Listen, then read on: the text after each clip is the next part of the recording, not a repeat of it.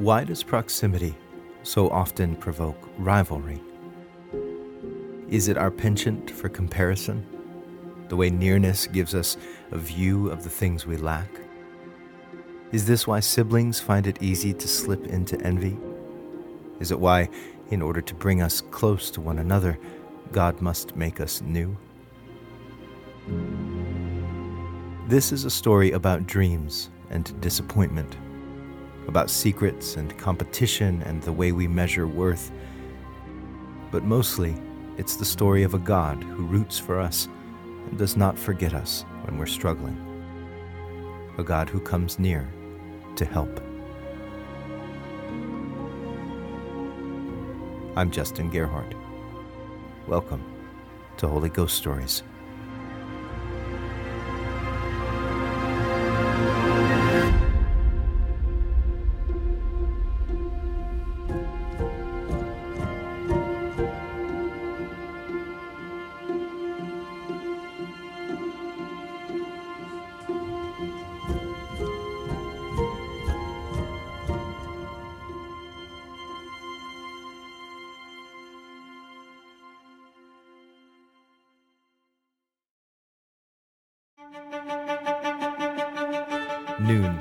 Outskirts of Haran. A young woman, a beautiful young woman, 14, maybe 15 years old, shields her eyes from the sun overhead, squinting into the distance toward the well. One, two, three flocks. The sheep are motionless, lying on the ground, resting in the heat, while their shepherds share gossip, catch up, steal a quick nap. When the fourth flock arrives, they'll remove the covering stone and draw water for their livestock. Good of them to wait for her. Rachel walks resolutely toward the watering hole, staff in hand, woolen disciples following alongside and behind. Glancing over her shoulder, she calls encouragement to the stragglers, smiles as the littlest ones bleat at her, trotting to keep up. Even as they near the well, Rachel scans the horizon for predators, making sure her sheep are safe. This is her flock. Well, it's her father Lot's, but she loves these animals. And until she bears children, oh, what a wonderful day that will be. These are the closest things to kids she's got. Good. No wolves, no lions. Not likely this time of day anyway, but better safe than. Wait. Who is that? A young man Rachel doesn't recognize is talking to the shepherds. She approaches with her flock and sees one of the shepherds point to her as he says something to the stranger. Suddenly, the young man's eyes light up and he jogs over to the well. What is he doing? He wraps his arms around the stone disc and begins pulling. That's a job for two or three of them, Rachel muses, perhaps shaking her head at this eager newcomer. But to her surprise, the stone gives way. Straining, the stranger brings it to rest on the ground and looks up, smiling, to her, as if to say, I did that for you. Who is this? He's waving her over now, her and her sheep. When Rachel obliges, the stranger begins drawing water and filling the troughs, watering her animals. Now he's running up to her. He's kissing her on the cheek in an earnest greeting, are those tears? Yes, he's crying. I am a relative of your father, a son of his sister Rebecca, he says. My name is Jacob.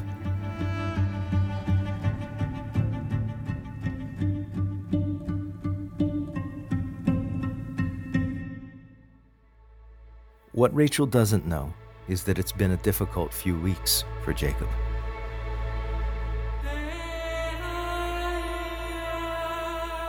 At the behest of his mother, he deceived his father into giving him the birthright and blessing due his older twin. Narrowly escaping his brother's wrath, Jacob's been on the road for weeks.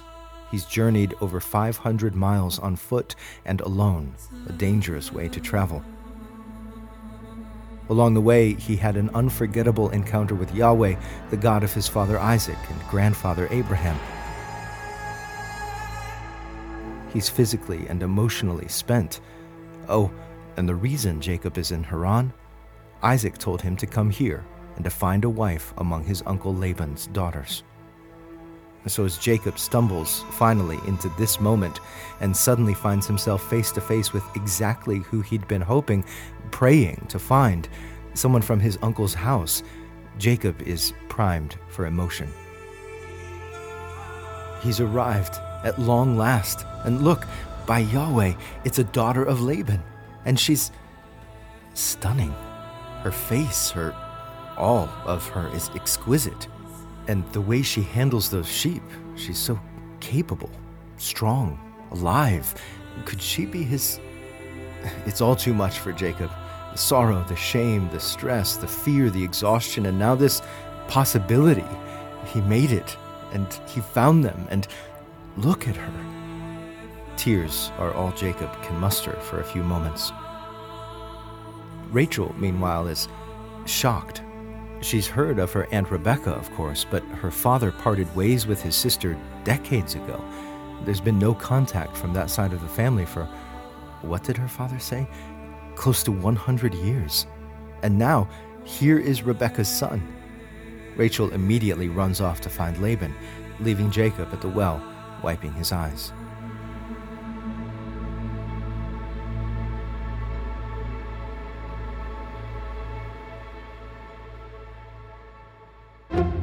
Leah can scarcely believe the news. Rebecca's son is here, in Haran, and he's here to marry one of you, Laban shouts happily, perhaps, as he bounds out the door to meet Jacob. One of us? It must be me. I'm the oldest. I'm. What is he like? Giddy with excitement, Leah's younger sister tells her all about the well and the stone and the stranger from the south who turned out to be their kinsman. Before long, Laban bursts in with Jacob, calling for Leah, perhaps, to bring wine, calling a servant to wash his nephew's feet, calling for a feast to celebrate this reunion. If a drink is poured, Laban raises a glass to his nephew and announces cheerfully, You are my own flesh and blood. Leah smiles, nodding, her beautiful diaphanous eyes lingering on Jacob, perhaps, as they toast, hoping to catch his gaze. But Jacob doesn't notice her. His attention seems fixed on Rachel.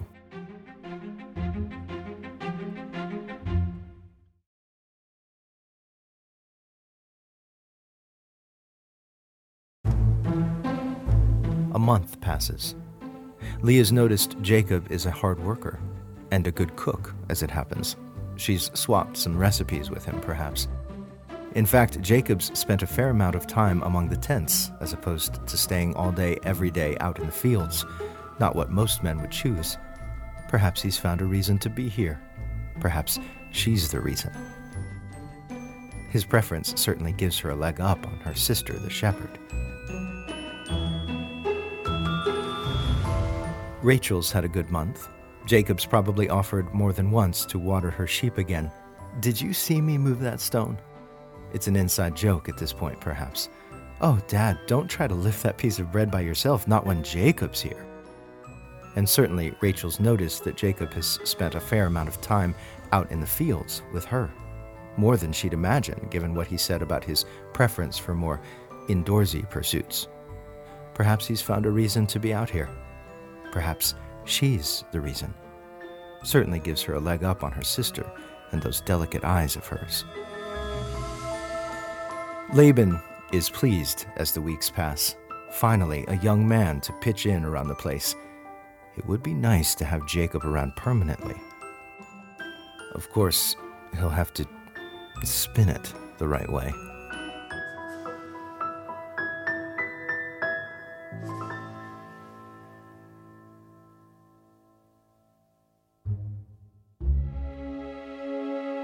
I've been thinking, just because you're a relative of mine, Laban says to Jacob one day, should you work for nothing? Laban claps his nephew on the shoulder. Tell me what your wages should be. It's brilliant, really. Laban makes it sound as though he simply wants to make sure Jacob gets paid for his work, while in actual fact, the young man is effectively demoted from family to employee. Jacob, though, has also been thinking. The exchange goes something like this Uncle, Jacob says, how about instead of wages, we talk bride price? Laban's eyes narrow, his lips pursing in thought, the involuntary posture of negotiation. Go on, he says.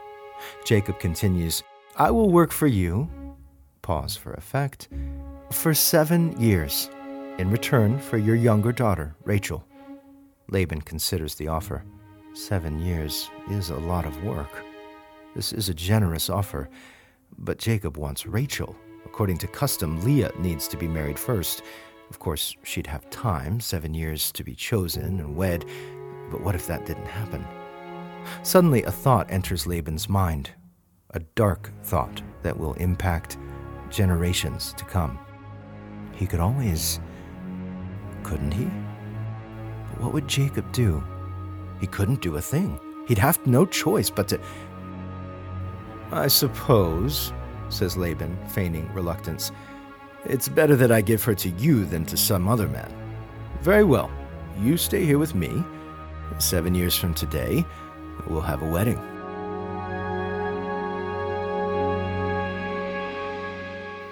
How does Rachel find out? Probably Laban tells her Jacob has proposed marriage. She cannot be surprised. Jacob is obviously in love with her.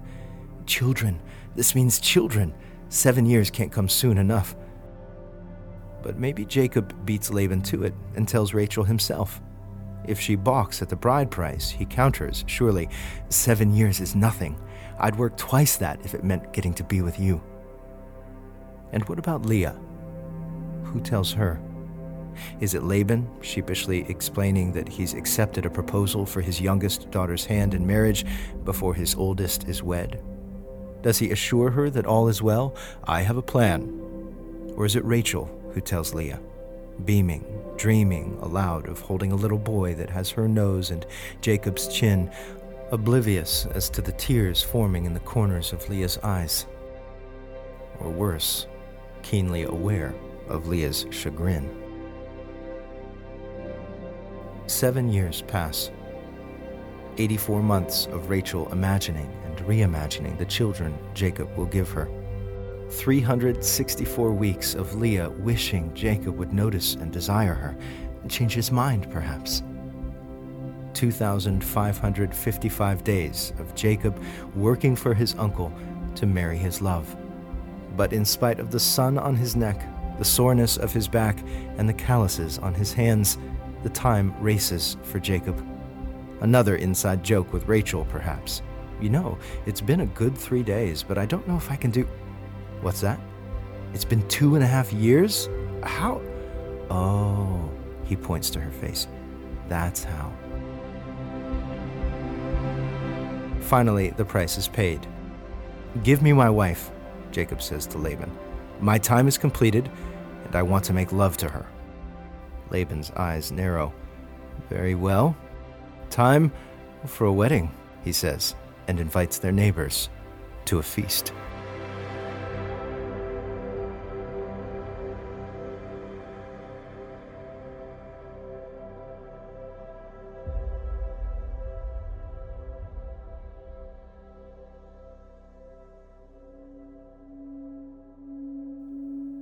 When does Laban tell Leah about the plan?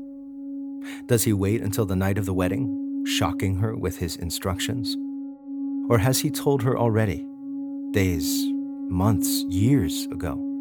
Has Leah known all along, hiding this enormous secret from her younger sister, biding her time as Rachel and Jacob exchanged playful glances all these years, taking comfort in her anticipation of the coming hustle? On the wedding day, does Leah join in on Rachel's beauty treatments just for fun? Does Rachel struggle to be perfectly gracious? Of course, I don't mind. This will be good practice for if, I mean, when you get married. The feast is quite an event friends and neighbors, music and dancing, food and drink. That last element, likely, is key to Laban's plan.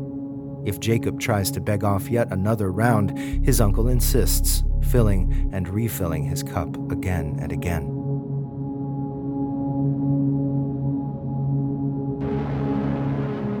Finally, it's time for the wedding to give way to the marriage. The sun has set, the tent has been prepared, and Jacob is ready to finally be with his bride. Is it only now that Rachel is told about the plan? As she moves toward the tent to await Jacob, bejeweled and veiled, does her father grab her by the wrist? Your sister is there already. As she shakes her head in disbelief, tears flooding, does she beg Laban to reconsider? Does she run to the tent and implore Leah not to go through with it? You don't have to do this. You can refuse. Don't give yourself to him. Please. He'll hate you forever. I will hate you forever. If Rachel appeals to her sister or to her father, she does so without success. Full of wine, Jacob visits his wedding tent, makes love to his veiled bride, and falls asleep.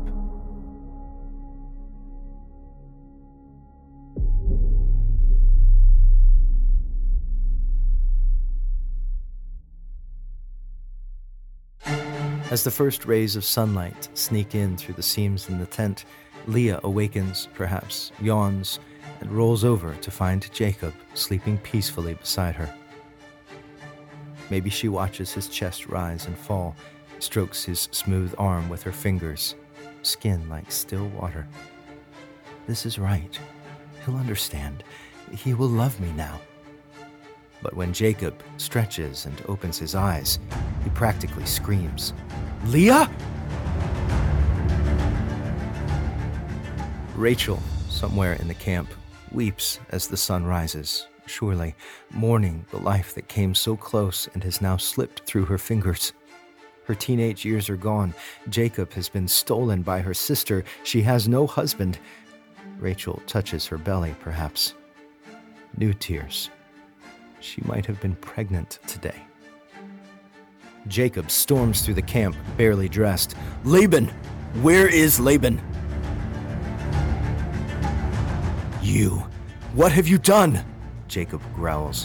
What is this you have done to me? I served you for Rachel, didn't I? Why have you deceived me? Surely Leah ran from the tent after Jacob and is listening at the door, panicked. Surely Rachel ran when she heard the commotion and stands at the door too, death in her eyes as she glares at Leah, her heart in her throat as she listens to Jacob explode.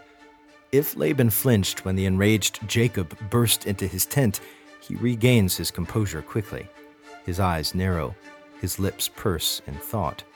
Feigned consideration. This is something Laban anticipated. All part of the plan. It is not our custom here, he tells Jacob in a derogatory, didactic tone, to give the younger daughter in marriage before the older one. Jacob seethes.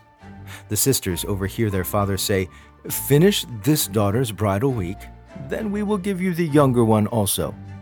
In return, for another seven years of work. Leah and Rachel stumble out of the way as Jacob charges from the tent. If they glance at one another, it is not without hatred. Jacob and Leah's bridal week passes tensely. Leah, no doubt, does her best to smooth things over, to cement their relationship in these first several days, to capture Jacob's gaze while he's undistracted. Rachel, full of renewed, if diluted, hope, counts the days until she can be with him. At the end of the week, Laban gives Rachel to Jacob to be his wife, his other wife. This triangle has very sharp edges.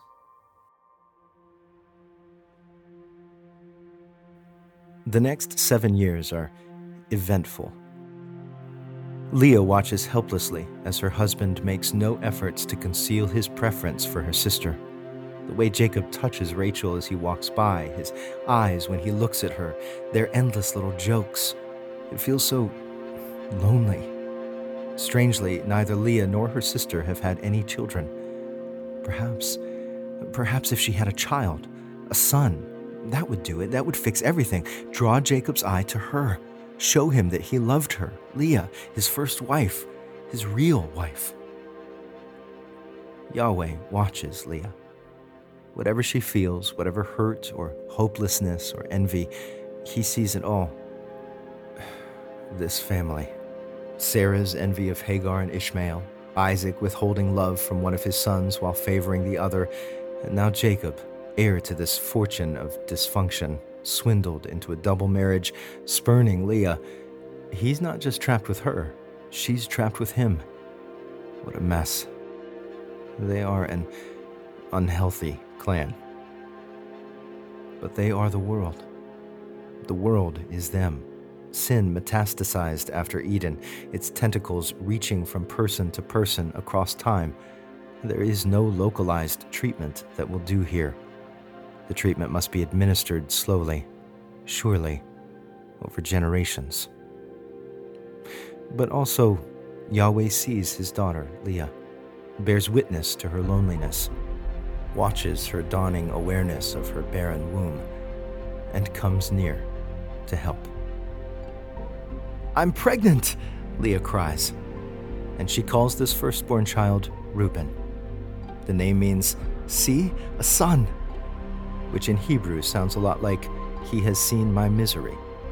Surely, Leah thinks to herself, my husband will love me now. But he doesn't. When Leah becomes pregnant again, she names her second son Simeon, one who hears. After Yahweh, she'll tell people, who heard that I am not loved and gave me this child too. In short order, Leah finds herself pregnant with a third child. Jacob may not prefer her, but he is at least fulfilling his obligation as a husband. Levi, she names him, attached, because now at last my husband will become attached to me, because I have borne him three sons. But nothing changes. Jacob treats her like an obligation. And Rachel, well, Rachel cannot stand Leah's children, her constant pregnancy. At first, the envy is nice for Leah. She finally has something Rachel doesn't. Soon, though, the enjoyment sours and resentment pollutes the camp, making the very air heavy, hard to breathe. A fourth child comes to Leah, and with his arrival, a seeming shift. She names him Judah, praise. This time, she says, resolutely turning her gaze from her jealous sister and her emotionally unavailable husband, I will praise Yahweh.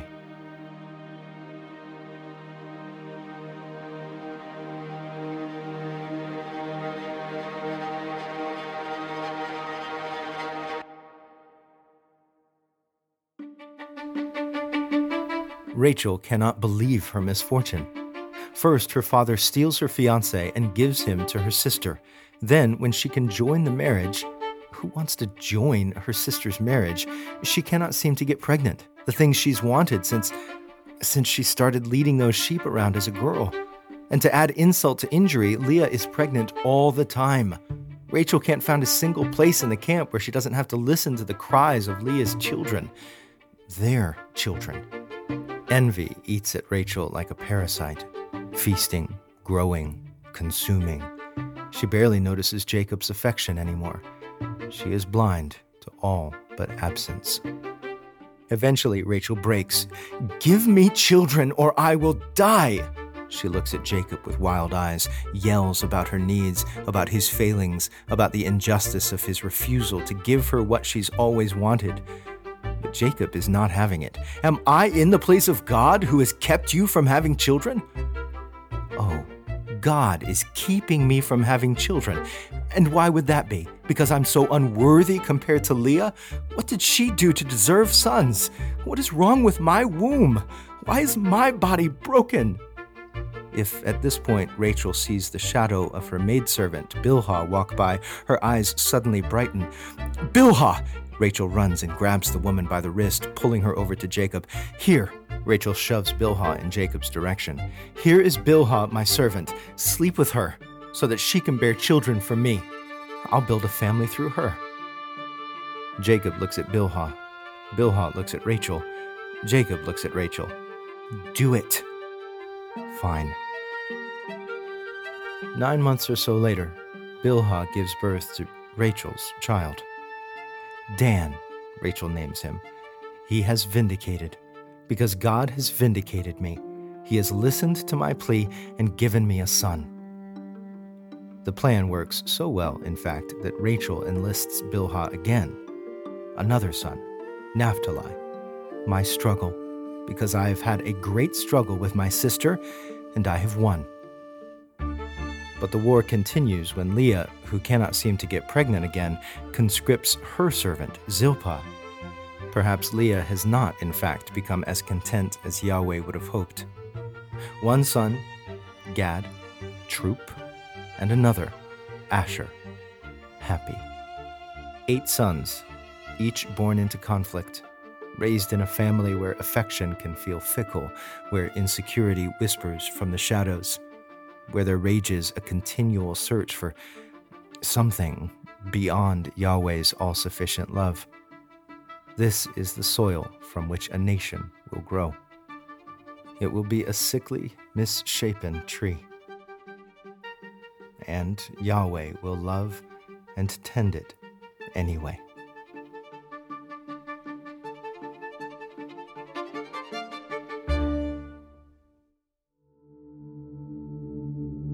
Leah smiles. What do you have, Reuben? For me? Reuben, seven years old or so, proudly hands some flowers up to his mother. Violet flowers, shaped like bells, dark green, wrinkled leaves rising from a thick, almost humanoid root, yellowish berries. Mandrakes for mommy? Why, thank you. Either this is a serendipity, or Reuben has been trained to spot a mandrake plant when he's out in the fields. They're a famous fertility aid, and in this family, any help in that department is coveted. Leah begins making plans for the next time she and Jacob are together. She's not scheduled for any night soon. As the favorite, her sister is the default nightly companion and the keeper of the schedule. No matter, Leah can be patient. But before Leah can avail herself of this windfall, Rachel sees the plants. Please, she says to her sister, eyeing the roots and berries with great interest, give me some of your son's mandrakes. She can't be serious. Wasn't it enough that you took away my husband? Will you take my son's mandrakes too? But Rachel is resolute. Very well, she replies. He can sleep with you tonight in return for your son's mandrakes. So that's the choice a guaranteed evening with Jacob, or the possibility of another child with Jacob sometime in the future. Jacob, the one who dangled hot stew before his brother to tempt him into foregoing the birthright, becomes the bait dangled by one sibling before another. This family. Fine, Leah concedes, hands over the mandrakes, and prepares to meet Jacob when he comes in from the fields. You have to sleep with me, she tells him that evening. I have hired you with my son's mandrakes. If it's come to this, so be it. Rachel does not see Jacob tonight, and in a few weeks, Leah is grinning, pregnant. Another son, Issachar. Reward God has rewarded me for giving my servant to my husband. Yahweh, how does Yahweh react to this declaration?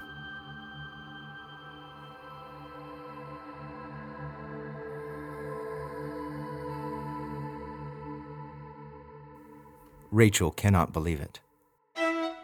Again? How many babies can that woman? Another son from Leah a daughter too, eventually, and still, Rachel has not given birth to a single child of her own. Does Rachel pray? Surely she does. To Yahweh, of course, perhaps too to Laban's household gods. They have a ways to go, this family. And why does she pray? Is it because she's still consumed with this sibling rivalry? Because she wants a biological son like Leah has, a child her sister can't say doesn't count? Or is it, most of it at least, more pure than that? Does Rachel dream of breastfeeding a baby of her own, feeling that wonder and basking in that bond? Does she beg Yahweh to give her a little boy who has her nose and Jacob's chin?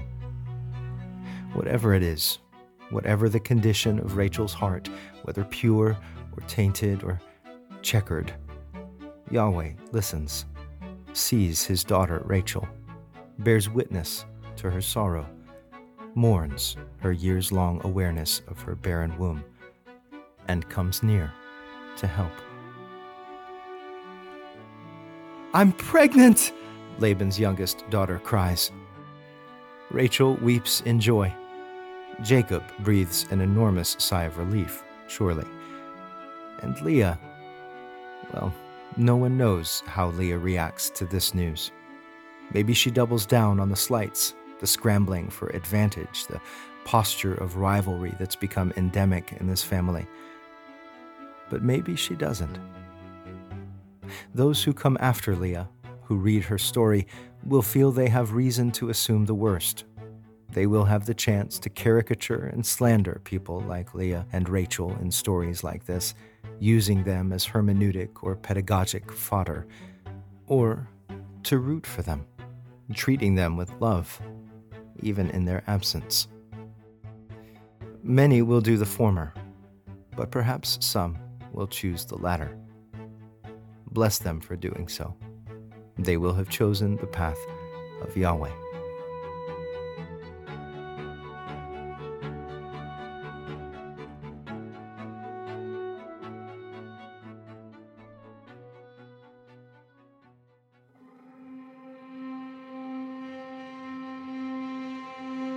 Decades from now, Jacob will bury one of his wives, and then the other. Rachel, who finally bore a son, a son she'd waited her whole life to have, a son with that chin and that nose, a child Jacob would love so deeply. She would name that baby Joseph, which means, may he add. Even as she held that gift, Rachel hoped Yahweh would add to her another little boy. And he does. But Rachel will not live to meet this second born son of hers, Jacob's youngest, Benjamin. She will die in childbirth, and Jacob will weep for her. He will bury her somewhere near what will eventually be called Jerusalem, in the land allotted to the tribe of Benjamin. Leah Leah will precede Jacob in death as well. The woman who wanted so badly to be loved by her husband, who found herself always somehow on the outside of a family she helped to create, will be buried by Jacob in the cave of Machpelah. He will lay her alongside Abraham and Sarah, Isaac and Rebekah, and eventually Jacob will join her there. Perhaps Leah grew on him after all. The children who come from Jacob and Leah and Rachel will also struggle to get along. Their descendants will swerve in and out of unity as the years pass. They will continue to be an unhealthy clan. This family. But through it all, Yahweh will remember them. He will see them he will tend to their wounds, their self inflicted injuries, administering treatment slowly, surely, over generations. And one day, in a way the world could never have imagined, he will come near to help.